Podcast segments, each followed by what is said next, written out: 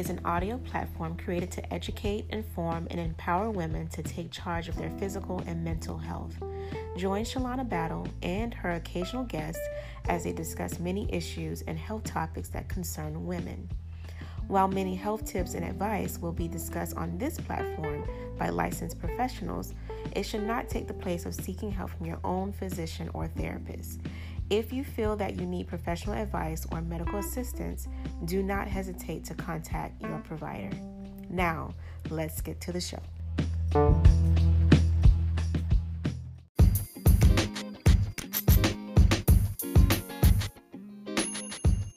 Hello there, and welcome to another episode of the Eavesdrop Podcast. I am your host, Dr. Shalonna Battle. I hope that everyone's week is off to a fantastic start. We are back with season seven.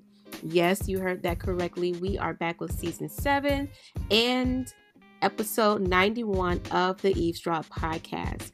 I have a wonderful lineup for the month of June. And to kickstart the month of June, I have invited midwife Sakesa Berry on the podcast to discuss complications in pregnancy and how women can navigate their new diagnosis and also navigate their healthcare system. And then next week, yours truly, that will be me. I will do a solo episode about sexual assault and I will give a review of this new documentary that is on Netflix called Victim Slash Suspect. Throughout this episode, I will talk about the sensitive subject of sexual assault and how women can protect themselves. And also, I will discuss what a woman can do if she is sexually assaulted, and then how to begin the healing process. And then for our episode on June 18th, I invited Alina Surratt on the show. She is the owner of Millennial Mompreneur a company that focuses on motherhood, entrepreneurship, and also fitness. And she and I will have a conversation about the importance of fitness and also accomplishing your goals and aspirations while you are raising children. Because I think as women, when we are busy taking care of everyone else, we typically forget about ourselves a little bit. And so I want to invite her on to just motivate us to continue to take care of ourselves while we are taking care of others. And then, lastly, on June 25th, we will explore how to heal and make positive transformation after a breakup or divorce with certified life and relationship coach Brittany Abrams. Y'all, June is about to be great.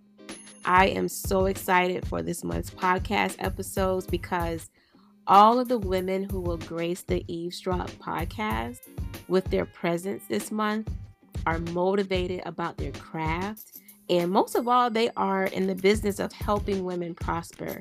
And I am here for it. And I'm so excited for what's to come this month.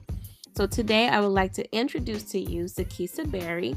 She is a traditional community midwife she is a birth justice activist and community leader for Black birth workers throughout the metro Atlanta area.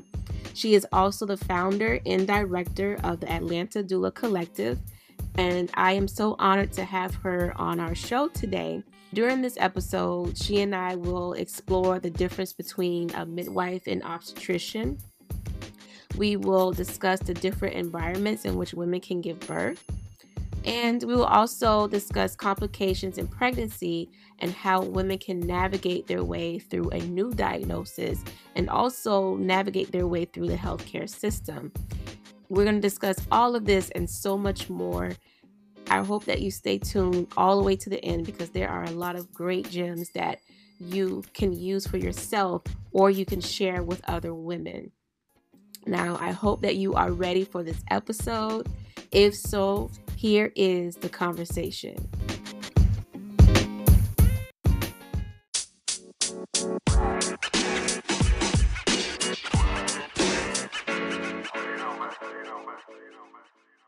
Hello, Sakesa, and welcome to the Eavesdrop. Greetings, greetings. Thank you for having me. Yes, I am so honored to have you on the show with us today because I think that we're going to be discussing a very important topic. We're discussing how to navigate complications in pregnancy. And I thought that this would be an important topic to discuss because there are many women who are being labeled as having a high risk pregnancy, but they're not being given the proper tools to help them navigate their new diagnosis or the healthcare system. And sure. so I'm excited to have you on today. But before we begin this important conversation, I wanted to give you the opportunity to introduce yourself to our audience. Thank you. I sure will. So, yes, my name is Sakesa Berry. I am a traditional midwife serving the metro Atlanta area. I'm also the founder and the executive director of the Atlanta Doula Collective. Also, of course, here in the metro Atlanta area, mother of four. I'm in that transitional parenting now where I'm learning to adult parent. That's a lot of fun. you know, I am an author, uh, have written a couple of books, also written a, a couple of curriculums as well. Just all things birth, very, very much emerged or submerged in this work. And, you know, all things birth work is where I stand. Yes. And we definitely need people in our community today that are passionate about helping women bring life into the world. And I admire you. I admire midwives.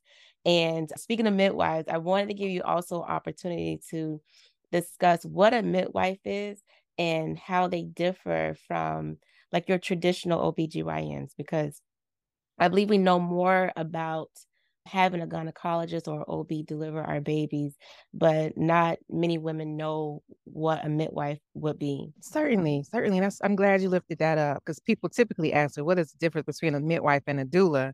So I rarely ever get to speak to the, the differences between an obstetrician and a midwife, which is very, very different.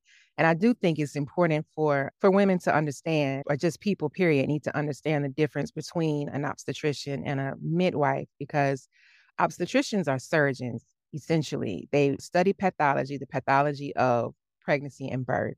They are specialists in their field.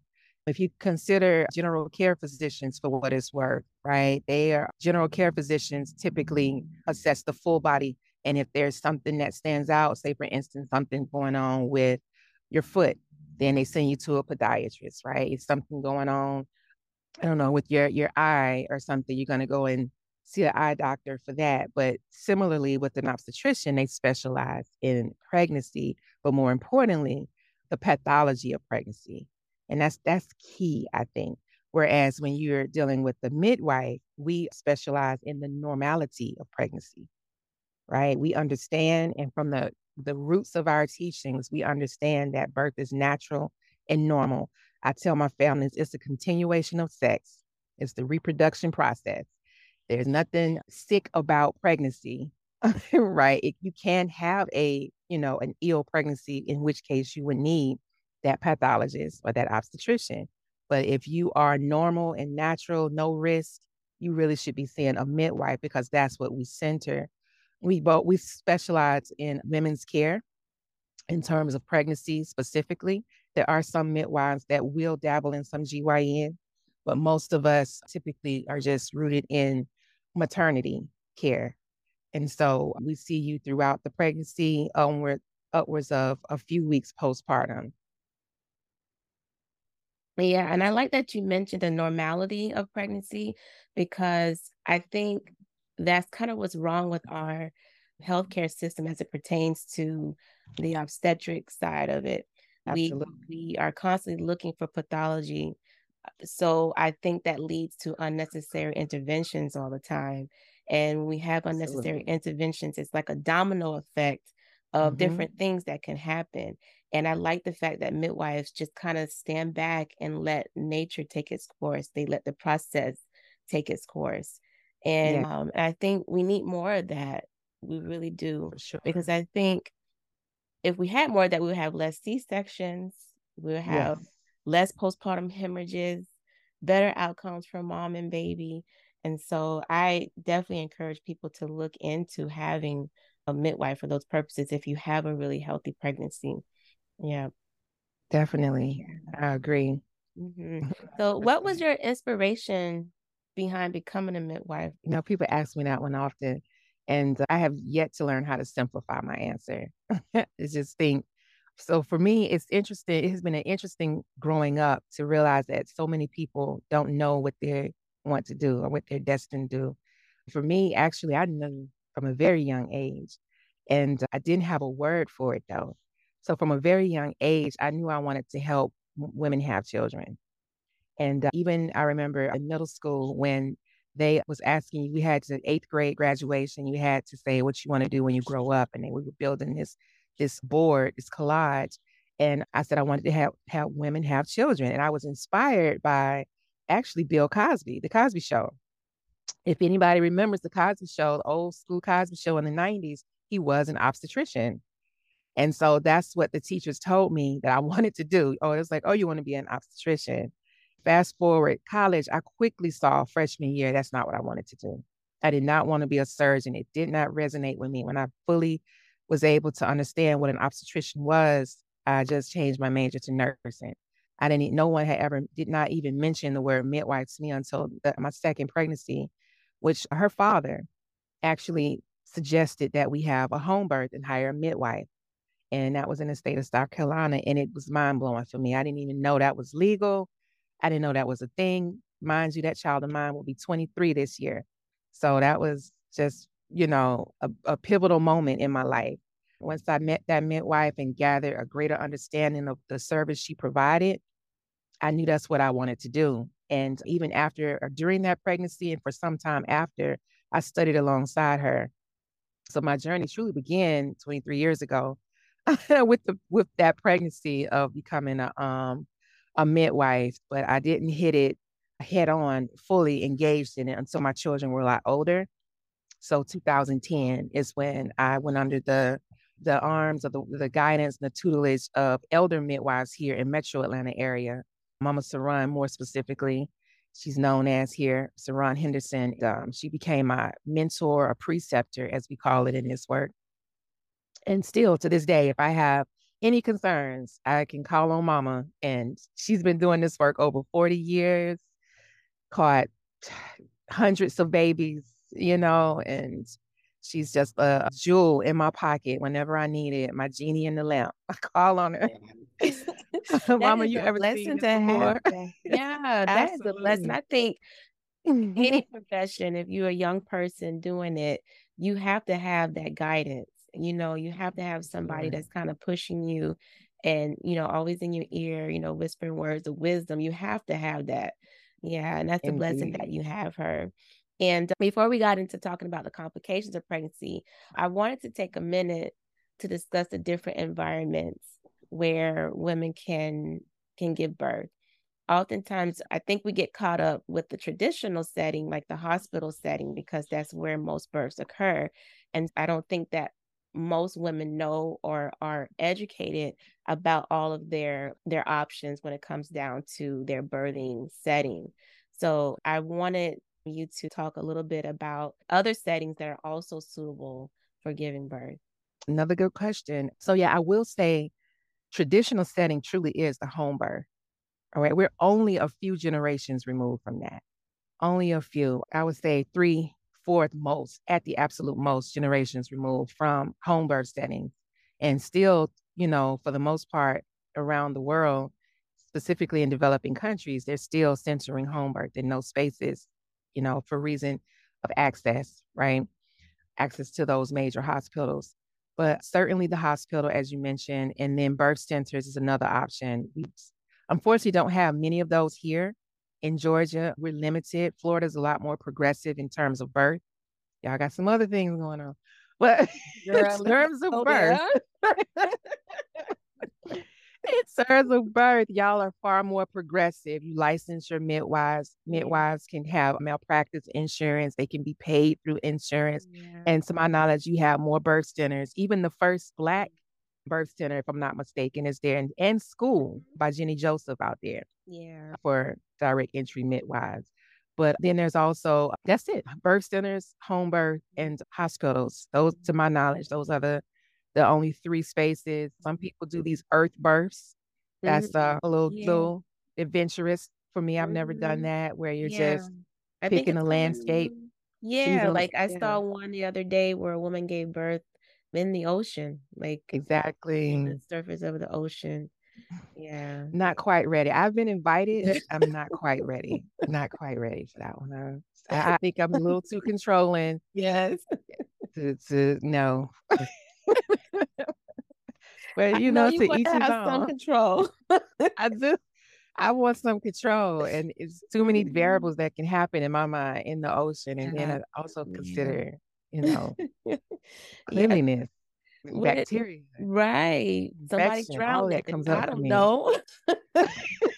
so I have some quality control over this experience. We can labor in the ocean, but I want you to come out get on this chuck pad. Right, right. Once you're ready, fully dilated, come out the ocean, please.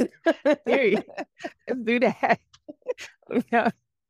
no, I'm oh. not ready for that. The earth birth. I'm gonna let them have that for a minute. Yes but it is adventurous and it's a beautiful sight. But I understand that could be a little scary for some people. But um, so you mentioned the home birthing and you also mentioned birthing centers. And so, what are like the benefits to these settings? Like, why would couples or families choose these settings over the hospital? in my experience really just through conversations with families is is really comfort level Mm-hmm. It's the comfort because again, we are some generations removed from traditional home birth settings. Some families feel more comfortable in a hospital, not in a hospital and in a birth center. Mm-hmm. You have those that prefer a birth center because you still have closer access in most cases. Birth centers are within a certain mile radius of a L&D specifically, yeah. you know, in an OR. So in their minds, if something goes wrong, they have, you know, greater access or, or quicker mm-hmm. access to that space. Whereas in a home birth, it just depends on where you live in mm-hmm. proximity mm-hmm. to that hospital. But, you know, I always like families to understand in that vein that, you know, birth is nothing like television, mm-hmm. like we've been led to believe. The body is amazing at showing you signs when it's struggling. And that's what we lean on mm-hmm. as home birth midwives specifically, we're looking in at your body and trying to understand what it's telling us in this experience. Is it struggling right now? And if it is, well, it's time to go. Mm-hmm. We don't sit around and wait for what we call a train wreck, which is a very common term mm-hmm. we use here in, in the home birth sector. Like we don't wait for a train wreck.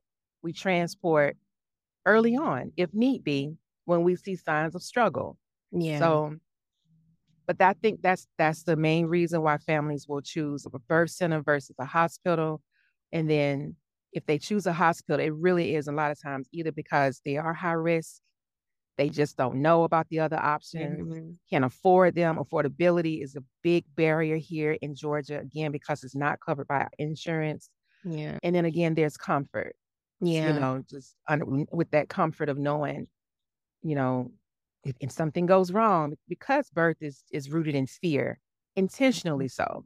Yeah. You know, that was intentional by our medical system to corral us into those hospital spaces. They mm-hmm. intentionally put fear in us so that we will run and flee to yeah. those supposed to be safe spaces. Sadly, mm-hmm. they're proving to be just the opposite. Yeah. I was watching a documentary once before, and I think that's how midwifery became a little obsolete because at one point all births were really attended by midwives. Um, Absolutely. And then, you know, doctors started attending deliveries because they started painting a picture that birthing at home and having midwives were not safe. They started treating pregnancy like a pathology. But also in that documentary, it talked about when you look at some of the countries that are still developing, where all the births are usually attended by midwives versus the countries who are developed like us, um, mm-hmm. where the doctors attend most of the births, you have better outcomes in those countries where midwives are attending. Yes. The majority of the births. Yes. So, um, yeah, I think there's just a really big misconception of fear when it comes down to pregnancy. No, no doubt. And to your point, you're absolutely right. In my first book, when birth calls, I mm-hmm. touch on that when I in the chapters where I do explore mid, the pathways of midwifery. I touch on it the history or the her story of midwifery yeah. and how it was intentionally pushed out. Mm-hmm. They did paint this negative light. And mm-hmm. sadly, in my travels, I have done a couple of mission trips in my life. And in those experiences, I see that they do the exact same thing. They mm-hmm. paint a negative light for midwives in those spaces.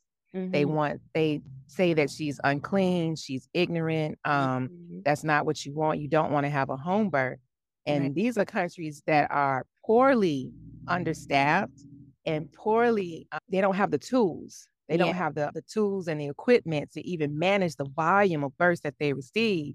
Mm-hmm. But yet you have the audacity to talk about home birth midwives. Right. So mind boggling to me. Like, why not, if you feel that way, let's train them. Let's exactly. train those midwives so that you can have, again, those better outcomes and women would have better options uh, for their birth experience. Right, right. And and the cost is better with home births, right? It abs- it actually is now out of pocket, depending on your state. That's where it can be a little different, right? Because Medicaid is another resource that you know makes birth affordable here in the states, mm-hmm. right? You don't have to pay for it when you have your baby at when you have Medicaid, right? But out of pocket, if you did have to pay, even high end deductibles can be upwards of seven thousand uh, yeah. uh, for a birth. Home birth here in the state of Georgia, you could probably tell me what they have. Here in the state of Georgia, it's anywhere in that same range, between five to seven thousand. Uh, but I had did a post about a year or so ago. I went online and, and searched for medical bills for birth, mm-hmm. and the average is about thirty thousand. Right. Okay. Thirty thousand. I know I've spoke. I've had people to, to receive their bills here in this mm-hmm. state, and it's, it's upwards of forty thousand once you get an epidural. All of the IV fluids and you know pain management is upwards of forty thousand dollars that mm-hmm. that's on the bill that your insurance is required to pay for. Yeah, and and that's a lot. That's a that's a lot of yeah. money. Birth is a business. totally, sadly. yeah. So now get into like the complications of pregnancy. Like there are many complications that can occur during pregnancy, during the intrapartum and postpartum stages. And I wanted to focus on two of the most common pregnancy disorders, and, and that's preeclampsia and gestational diabetes. And I chose these two disorders because they're very common amongst women of color and they affect us disproportionately, you know, when compared to other women of other races. And they generally can cause adverse outcomes if they're left untreated or not treated properly. And I feel like the more women know about it, the more they're able to advocate for themselves. So I wanted to discuss preeclampsia first. So I know I'm so I'm so happy we're touching on this right now because that's another one I feel like the flames are being fanned with fear. Mm-hmm. Um, so preeclampsia really is a form of hypertension, pregnancy and induced hypertension, mm-hmm. and it presents with a number of signs. So or symptoms rather. You see swelling, there's increased proteins in the urine. And of course, you have very he- elevated hypertension. Mom may have headaches. She's just having all of these different signs. But what we identify is the swelling, the proteins, and the, the elevated blood pressures. Mm-hmm. And so all of these things are controllable. Mm-hmm. They are controllable. I've had several mothers over the years to present with some preeclampsia or preeclamptic symptoms, and even have all 3 mm-hmm. and we're able to reverse it with simple tools. Like my go-to really is first and foremost stress management. Yes. Identify what's causing your, your blood pressure to be elevated. So stress management is always the first step. That might require some bed rest, taking some time off of work, really centering your health, helping them understand the importance of this moment and taking advantage of this moment to reverse where we are. And then from there, we're going to touch on some dandelion. Dandelion is a herbal tea. You can find it in Walmart. It's not that, you know, they're growing right now in, in, in springtime in Georgia. Little yellow flowers. Sometimes, the, you know, as little children, we grab the seed, then we blow it with the wish flower, right? so dandelion um, is very, very helpful in pulling the excess fluid off of your body. It's safe for pregnancy and it's safe for breastfeeding. I swear by it. It's a gentle liver cleanser as well. So it helps to flush out a lot of the extra stress hormones that's piled up in your body, right? So we're going to use that dandelion and then possibly some magnesium. If you notice when you're admitted in the hospital for hypertension, especially if you're expecting, the first thing they're going to put you on is mag- magnesium drip. Well, we can do that at home with just an over the counter magnesium supplement. And magnesium is a really great muscle relaxant overall in your body. And so, with those three things, we're able to, in all the cases that I've had, turn those, turn that around. And another thing I like to add to that, Black women in America, we are born with the highest level of stress hormones. That's been documented for well over 10 years now. We're born with the highest level of stress hormones than anybody else in this country. With this research, they found that any immigrant woman that moves here to the States and she begins to have children, that second generation woman, female child that she has here, and it begins to be born with those same elevated cortisol hormones that Black American women are. And so that research really was a foundation for where we are now with the understanding of the impact that the medical industrial complex has on women of color and why we have these higher rates of maternal mortality because it's all rooted in this systemic racism and how it transcends your your education level your your it doesn't matter is rooted it's all rooted in that systemic racism piece and the fact that we're born with these elevated stress hormones in this country I was having this conversation with someone else before on the podcast. And when I did a little research about that theory, it compared our health as African American women to the game of Jenga. And basically, when you think about like the systemic racism that we have to go through, the medical racism, sometimes our social economic challenges and things like that, it's kind of like pulling pieces away from you each time. Mm-hmm. And when a woman gets pregnant and they have to constantly go through that, there's really nothing left to really emotionally, mentally, or really physically to carry a child with. And so that does puts us at a disadvantage when it comes to certain disorders and actually getting through the challenges of it. Absolutely. Definitely. We I, I feel like we are in a mm-hmm. space and time where we have to take back control of our own healthcare. Mm-hmm, mm-hmm, yeah, we're absolutely. working with the system that is proven to us consistently to be failing us. Yeah. And so it, you know, it behooves us. yeah, it does. right? To, take responsibility for our own health care in that in mm. that regard, right? You know, I'm yes. not saying we have to deliver our own babies in a way that we're doing what they're calling free birth now. Mm-hmm. That's I'm certainly not alluding to that, but definitely being more cautious and aware of your your overall body, right? You know, and how it relates to you know, and just can't rely on going to a provider and receive a pill to fix your problems. Mm-hmm. Yeah, that's proven not to work for us. Right. Really yeah. We are not the standard in this country mm-hmm. when it comes to how you know the medical practices. So, for example, with our labs, when you look at them, the numbers there do not reflect our true numbers. And I always like hemoglobin is the one that we look at to understand your blood volumes. And if you have low hemoglobin or if you're anemic, then they put you on an iron supplement, right? And so that is true for a lot of Black women tend to be very anemic in our pregnancies. But nonetheless, the numbers that are reflected there are not our numbers. They are for Caucasian women. Mm-hmm. And so that's just one of the examples that shows that we are not the standard that is used for the for a lot of the drugs that we're given. And that to me, that explains why we have so many adverse reactions to them. Mm-hmm, mm-hmm, because we're yeah. not the ones that's being tested to for the outcome for these drugs. So that's why we don't thrive well on a lot of the pharmaceutical drugs that they that, that are administered to us here in the country. Yes. I wanted to talk about like the risk factors for preeclampsia. I know all women are at risk once we get pregnant. You know, there is a risk of preeclampsia, but some women may be more at risk than others just because of modifiable and non modifiable factors.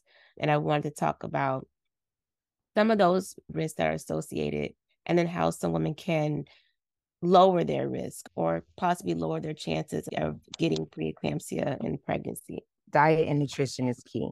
And so for preeclampsia, what puts you, what they're saying right now, if you're a Black woman over the age of 30, you're automatically at risk of preeclampsia. That's typically what I hear from a lot of my clients, my families, that they come to me, they already put them on a baby aspirin for those main reasons. They're a Black woman and they're over the age of 30. It used to be 35. Mm-hmm. Um, and what was the second part to your question? How women can possibly lower their risk or lower their chances of getting preeclampsia by knowing what their risk factors are. Obesity certainly is a contributing factor. And again, as I was saying earlier, the stress management, we manage so well. Mm-hmm. You know, through epigenetics, we understand that it's just pre-coded in our DNA from slavery until now, right? Mm-hmm. That we are we have this superpower as African American women to just be able to cope with stress on a much higher level, really than anyone else. And that also goes back to what I said. We're born with these elevated stress hormones, but that's to our own demise. Yeah. That's not necessarily a superpower we want to honor and and hold because the impact it has on us is those health problems as it relates to our hypertension, our gestation diabetes, the fibroids, the PCOS, all these other health challenges that we're faced with really is rooted in the fact that we are already high, we have these high levels of cortisol hormones in our mm-hmm. bodies. And the reason that is too, and just to go a little bit off a track, you know, we all understand how stress can be rooted in so many different ailments and health issues. One of my children was very young, my daughters actually, and we did a allergy panel on her. I had it done for all four of my children, but this mm-hmm. child specifically had all of these allergies that came back, and her physician said this was a naturopathic physician. She was like, "You see all of these things that she's allergic to." She was like, "Now look at her adrenals." And her adrenals was very high. She's like, Your daughter has very high stress hormones. And when your body is constantly in this state of fight and flight, it, it has no time to heal. Yeah. Mm-hmm. And so, and she was like eight. yeah. right. And so we had, you know, this end up conversation about how to help my eight year old mm-hmm. stress manage. Right. It was just mind boggling to me. And this is before I even knew a fraction of the things that I'm talking about now. Mm-hmm. And this child now is the one that's 23. We have to understand the impact that that stress has on us. And that's why I'm saying it's not a superpower that we want to adhere to. So I would going back to ways that we can prevent it is look at your life and understand the stress levels that's in your life, right? And, and understand how you can best manage them. Stop accepting a headache as normal. Yeah. That's a big one, I think, that in pregnancy, sadly, so many of our healthcare providers normalize things that are common, mm-hmm. but are not normal for the body. A headache is never normal. Mm-hmm right? Swelling on the body is never normal. No. But you have these pregnancy apps, these little pregnancy brochures, and even your providers will tell these mothers, and I know because they come back to me. I do collaborative care, whether they know it or not. Mm-hmm. They're seeing me and their OB at the same yeah. time throughout the pregnancy, whether they, you know, agree mm-hmm. to it or not. And they're telling my mothers that these things are normal. Oh, just take a mm-hmm. Tylenol. Oh, that swelling is normal. No, it is not. Yeah. And so we have an in-depth conversation to the root of these things. And many times I address a headache. Where is the headache showing up on your mm-hmm. body? In your head? Is it in the back of your head? Is it on the side of the head? And we can identify based on location what can be causing it. Mm-hmm. Is it insomnia? Is it lack of water? Is it too much salt? Are you feeding yourself? Are you stressed? Is it preeclampsia? right. yeah. Well, well, well, those things would be the would cause the preeclampsia. Right. Mm-hmm. I think preeclampsia is being painted as this dis-ease, but it's a combination of symptoms. Yeah. Mm-hmm. Right. So a headache is a part of the preeclampsia, mm-hmm. which is potentially rooted in the hypertension. Exactly. So, right. So if we can address what's causing the headache, a lot of times we can get ahead of the preeclamptic eclampsia by just addressing what's causing your headache. Yeah. It's not just pregnancy hormones. If it's pregnancy hormones, drink more water. Let's right. flush those hormones out your system. Right. Yeah. And, and the headaches go away as a result of just yeah. increasing their hydration. And that's what I think is the problem in the healthcare system. It's so superficial. No one is really yeah. trying to get down to the root or the cause of certain things. Like we're constantly treating the symptoms, we're looking at the patient right. as a quote unquote disease and not necessarily looking at all the factors that could be contributing to the health outcome of this patient. You know, right. it's really important that care becomes holistic, where we are Absolutely. looking at every single aspect of the woman and how all those things are affecting her pregnancy. Because as you mentioned, you know, those are things that we can catch early to prevent poor outcomes. You know, we can prevent preeclampsia just by addressing the simple things. You know, yes. is she eating well? She may have other kids that she has to take care of. Maybe she's right. doing everything by herself and it's stressing right. her out. You know, how can we provide resources so that way she's yeah. able to manage all of this and take care of herself at the same time? You know, so exactly. I think we have to look more deep into issues. Yeah. No, I totally agree. And you can't mm-hmm. do that when you're seeing 30 40 patients a week. You can't. There's absolutely no way you can provide yeah. that quality of care. You're, mm-hmm. you're, you're going to miss things. Yeah. You just yeah. So I agree with you yeah. 100%. So we talked about headaches and swelling that can occur with preeclampsia. But if so, if a mother has preeclampsia, what are some warning signs and symptoms that she should be aware of that should have her running back to her provider? So, any of the things that we just mentioned, the mm-hmm. hypertension is going to contribute to, and even before that, swelling. Let's just start with the mm-hmm. swelling because when you have swelling, in, occasional swelling in your ankles and feet, and what I mean by occasional is, say for instance, you were on a long car ride or you had a, a mm-hmm. flight, right? A, a lengthy flight that you just experienced, or you work a job where you're standing on your feet mm-hmm. uh, your hairstylist, your teacher, your retail, right? These are places where you might experience some residual swelling your feet, especially in late pregnancy. When that swelling starts to inch its way up to your ankles and then your legs, now we're putting too much pressure on your vessels. Mm-hmm. That is not normal. Mm-hmm. And so you have women that are, we call it, it's edema or pitting. You can push your finger into the swelling, into that uh, swelling area, and it leaves an imprint that's edema.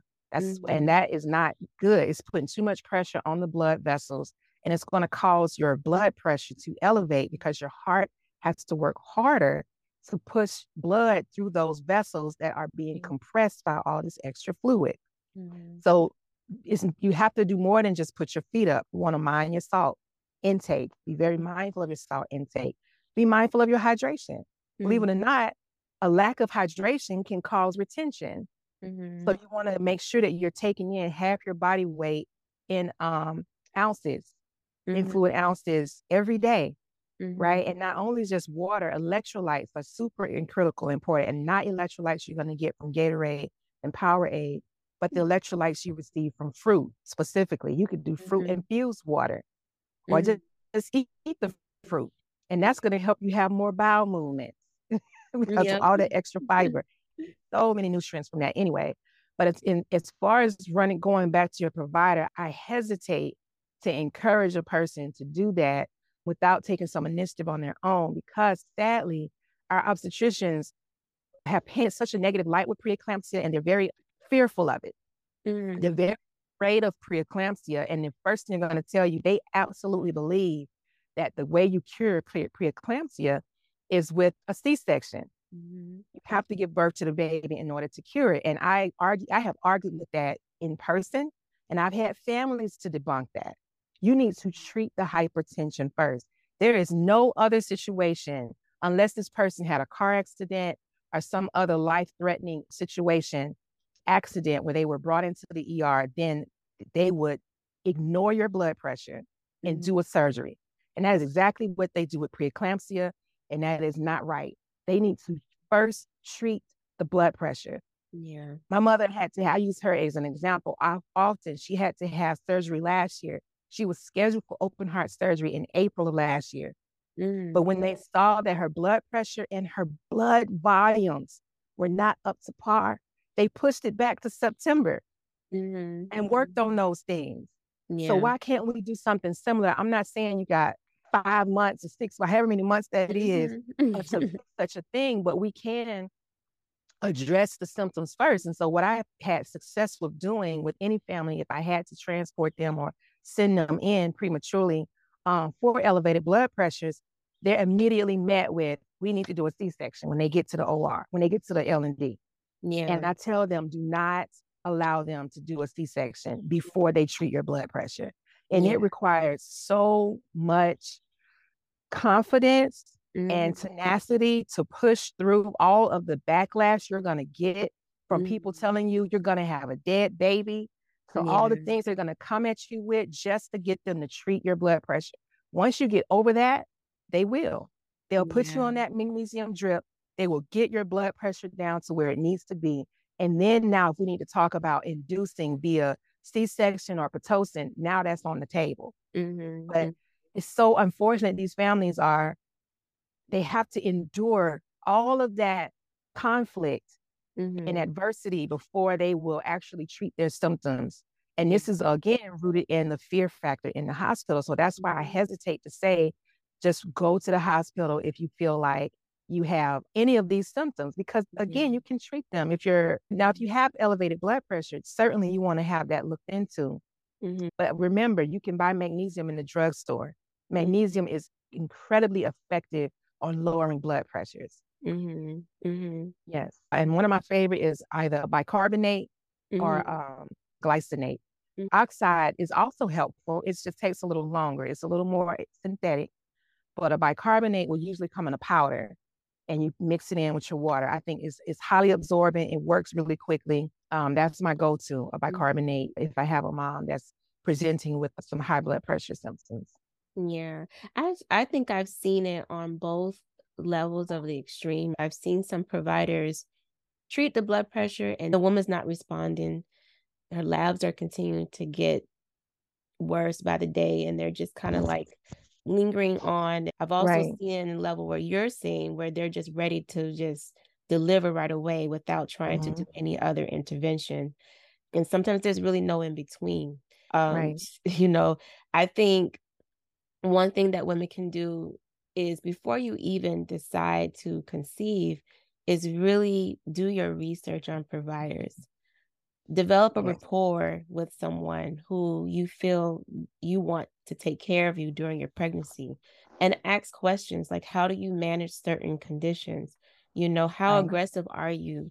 Are you conservative? and learn those things initially so that way you don't find yourself in a situation where you're not being afforded all the opportunities that you have and also learn about the condition yourself because knowledge is power the more you know about certain things the more you know about your options the more you are able to be a part of your healthcare because that's another right. thing i like to educate my patients because i want them to be a part of what's going on with their health I want them exactly. to be able to make decisions, informed decisions. And I think it's very difficult to do that if you don't really know what's going on. And a lot of women place a lot of trust in their healthcare providers, which you should. You should trust your healthcare provider, but at the same time, you have to know what's going on and you have to be able right.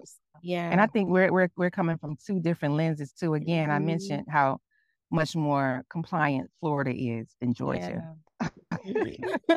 we are behind enemy lines here in Georgia. And I say that yeah. the, the utmost fervent because mm-hmm. we have the highest rate. Much I don't even know where Florida stands in oh, terms of maternal really, mortality. Yeah. But we Georgia and New York, to my knowledge, last count had the highest rates for uh black women yeah. in maternal mortality. Yeah, we're climbing, um, you know, we're climbing charts too unfortunately, and it's and we we have a really high C-section rate here. Yeah, we do too. Mm-hmm. Insanely high. So it all goes back to what you said earlier. You made a valid, mm-hmm. very valid point about the increase of obstetricians monitoring our care, causing mm-hmm. this increase of C-sections, mm-hmm. which also causes this increase of maternal death. It's like a, a mm-hmm. vicious cycle that we we found ourselves in. Yes. Yep. And then I finally I want to discuss like gestational diabetes. Now, how what is that and how is that normally diagnosed? So blood test, right? We want to test your blood to see where your sugar levels are. Just to simplify it, we're looking at your glucose levels mm-hmm. Within um, your blood, and then also urine. Mm-hmm. And so for me, you know, I might get pushed back for this, but I don't routinely do uh, gestational diabetes tests on all of my mamas. Mm-hmm. I don't. I don't make it a, a, staple requirement. I give individual care, mm-hmm. and I mm-hmm. base it on your urine and the growth of your baby. Mm-hmm. And so, if your baby is growing astronomically outside of the the margin of what we anticipate, which just for some context, context, your uterus grows in centimeters, correlating with how many weeks you are. Mm-hmm. And so we do have a two centimeter grace that we honor within that growth. For me, I like for it to be within one. Anything beyond that two centimeter growth, we we start exploring other reasons, like what could it possibly be? So if this baby, if you're 28 weeks and you're measuring 33 weeks, then you know there's a possibility and your either your dates are wrong or you're you have multiples in there, more than one baby, it's potentially or we might be looking at gestational diabetes because babies grow really big really quickly on on sugar yeah plain and simple on sugar mm-hmm. and so also we look at your urine mm-hmm. sometimes mm-hmm. you might spill excess ketones i've even seen some excess proteins as well as glucose mm-hmm. in your urine mm-hmm. So that's why we're doing these urine samples every time you have a prenatal prenatal because we're checking for these things Mm-hmm. And, but ultimately, every woman is tested anywhere between 24 and 28 weeks. Yeah. Some women are being tested now, even earlier again. Right. If you are a black woman, yeah. right, and you had it in your first pregnancy, or it is, if this is your first pregnancy and you're a black woman over 30, now they're testing you, at least here in the state of Georgia, you're being tested as early as 18 weeks, mm-hmm. even 15 weeks. If you going in, they might test you a preliminary gestational screening, just gestational diabetic screening is what I'm what they're calling it. Mm-hmm. And then mm-hmm. they'll test you again upwards of that 24 to 28 week mark, because um, mm-hmm. um, that's typically when it shows up. So if your numbers are elevated, the first test, then they'll test you again. They usually do a one hour glucose testing. If you mm-hmm. so called fail that test or your numbers are, are greatly elevated, they test you again, doing a three hour glucose test. Mm-hmm. Uh, now, when you're coming into these more researched moms, that, that's another reason why I hold space for those conversations. It can be controversial, right? They can yeah. they come in with all of their Google facts and they will tell you why they, they don't feel like they should be tested and mm-hmm. all the mm-hmm. different things. But ultimately, for me, it's the growth of the baby. That's the greatest concern with gestational diabetes. Is mm-hmm you know, yes, we want we don't want you to be diabetic and end up on insulin. No one wants that. At the same time, we really don't want in this pregnancy what we call a fluffy baby or a really big baby because yeah, it's hard to get them out. Yeah, very and hard to get them out. It can be dangerous. In some, Absolutely, yeah. it can be. It can be. Big babies are. Ooh. So I mean, in us as African American women, we don't naturally grow big babies. Like we are more mixed in now. I understand that, but even still, our babies range six, seven pounds. We get an eight pound baby. We're like, woo, woo, that baby was eight pounds. you know, nine pounds is like, oh my mm-hmm. God. Yeah. That's not, that's on a, a, far end of normal for us to have eight and nine pound babies, right? Mm-hmm. It's very normal. It's just not in our epigen, it's not in our genotype yeah. right? When you're talking about the Caucasoid genotype, it's very normal for them. They, you know, came out the Caucasus Mountains. They have more fat on their bodies for insulation purposes. They have nine pounds is nothing for them. That's yeah. a normal average size baby for them, 8 mm. and nine pounds. And so when you're talking about our, even down to our pelvis shapes, our pelvises are not are designed differently. Again, genotypes. You're looking at black women tend to have what's called an anthropoid pelvis. Mm-hmm. And our pelvis, it has a more narrow inlet than a gynecoid pelvis. Yeah. So it's not designed for us to have these huge nine, 10 pound babies. Mm-hmm. It's very difficult to get them out. and so gestational diabetes then becomes a big risk factor for us for vaginal delivery. And so, yes, if you are, if you're notate, if you're identified or diagnosed as being gestational diabetic, you're going to be have to prick your finger every day and prove yourself worthy of a vaginal delivery. Yeah. Otherwise, you will have to have a C-section.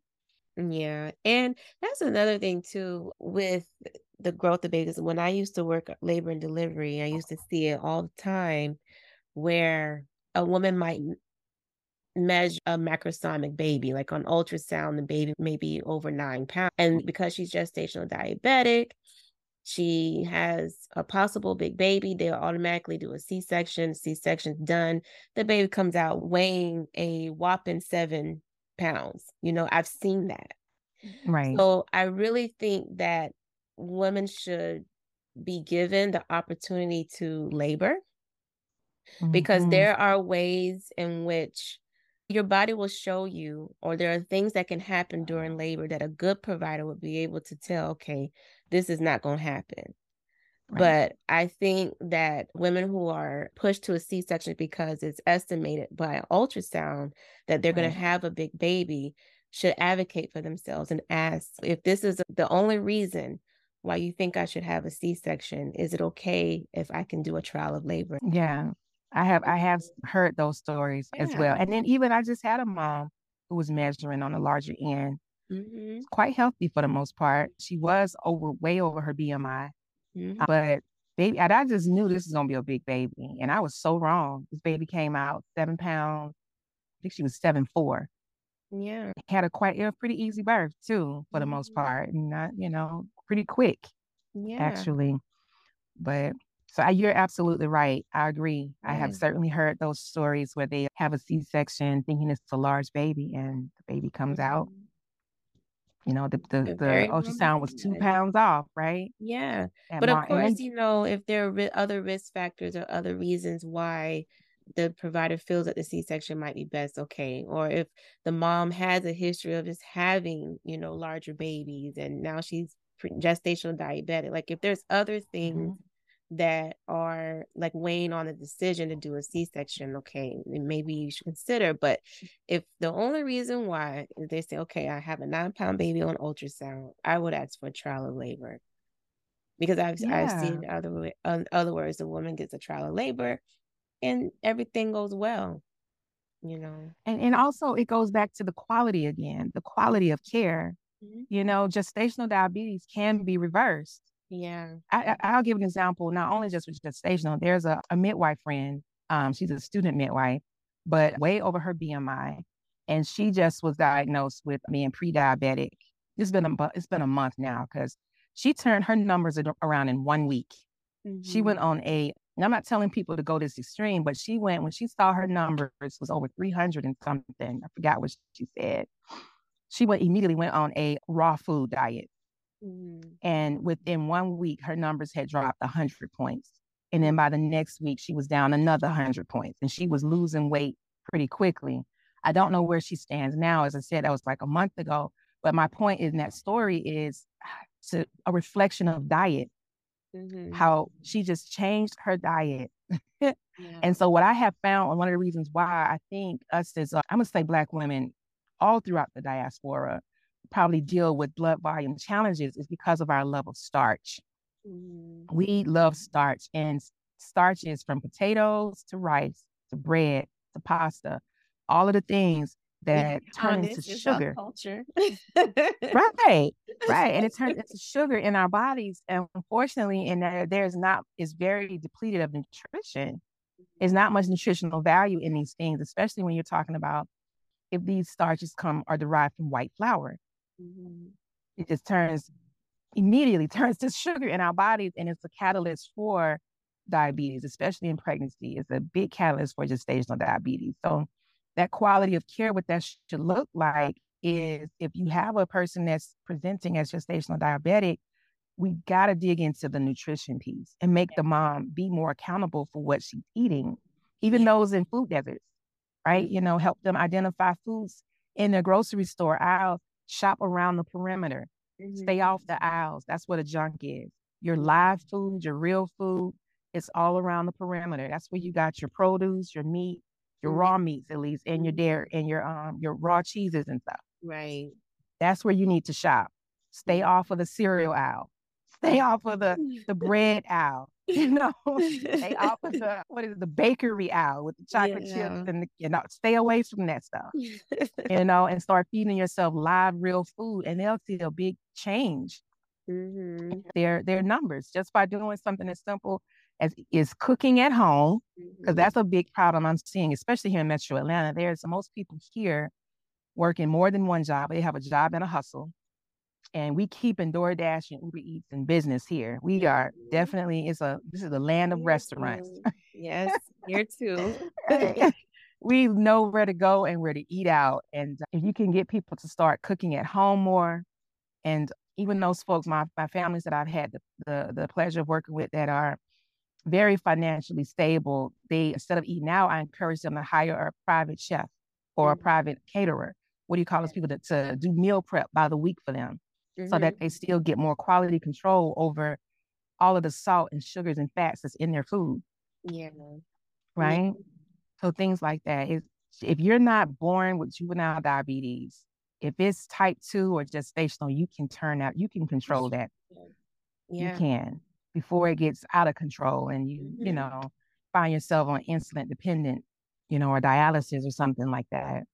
And I always tell my patients who are looking to conceive that their prenatal care starts before they get pregnant.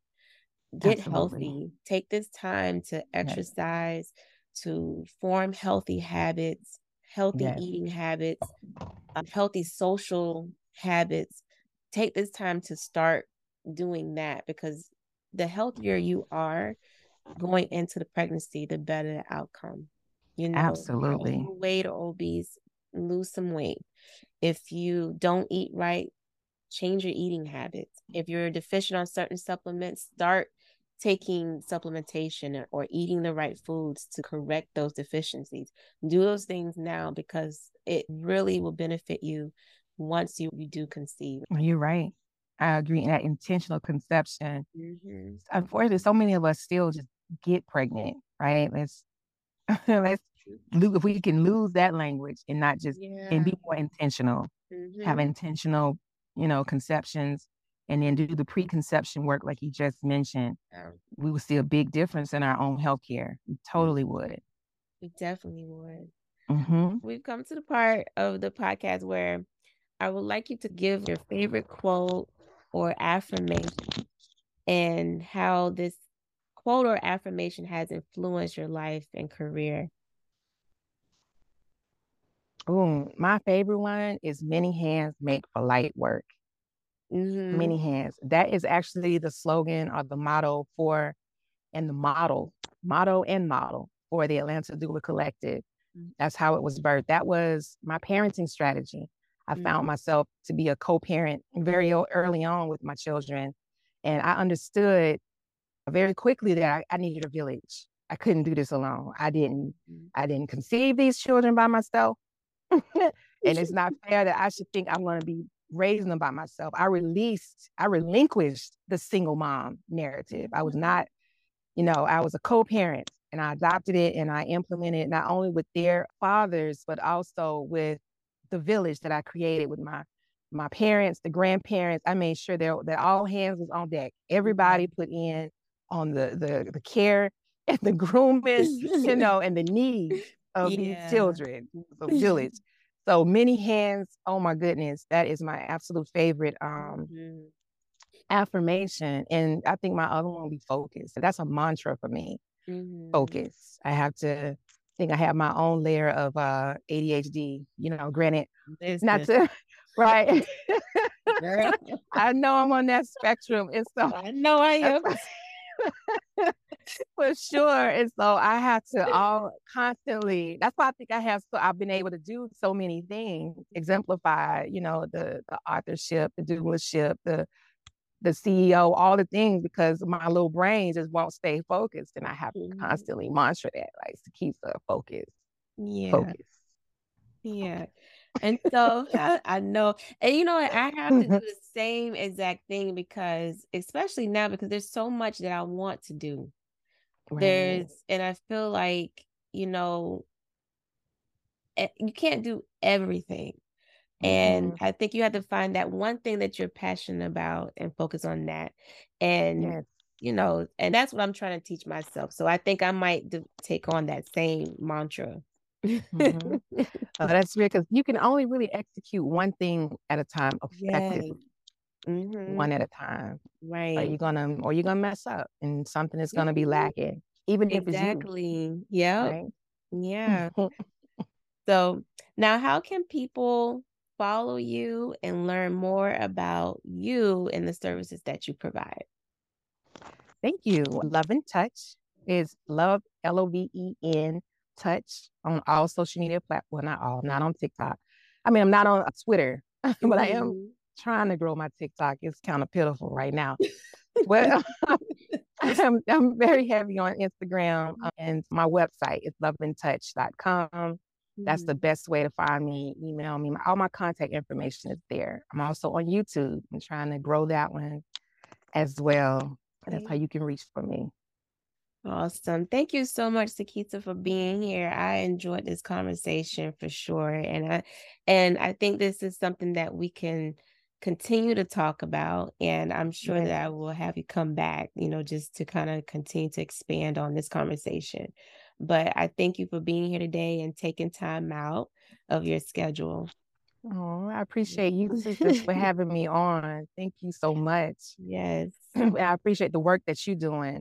Right. Mm-hmm. May you continue you. with lifting up all these different people on your platform mm-hmm. to help your audience become more aware and conscious mm-hmm. in the mm-hmm. decisions that they're making in their own bodies and in their lives. So bless you in your Thank work. You. Thank you so much. sure. All right.